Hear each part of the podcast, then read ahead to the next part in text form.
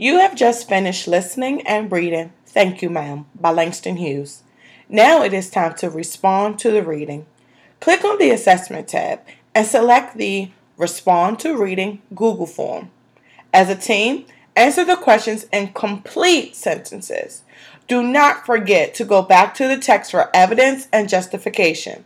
Next, you will discuss your answers with the other group.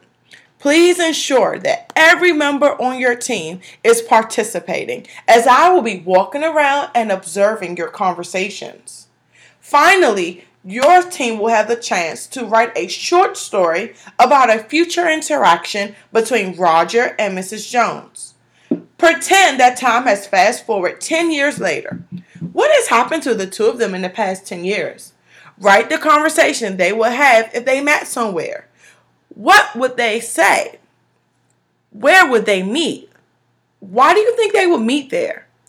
Be sure to include a title, an explanation as what happened to the two of them in the past 10 years, dialogue between the two characters, the location where these two meet each other, and why they chose to meet there.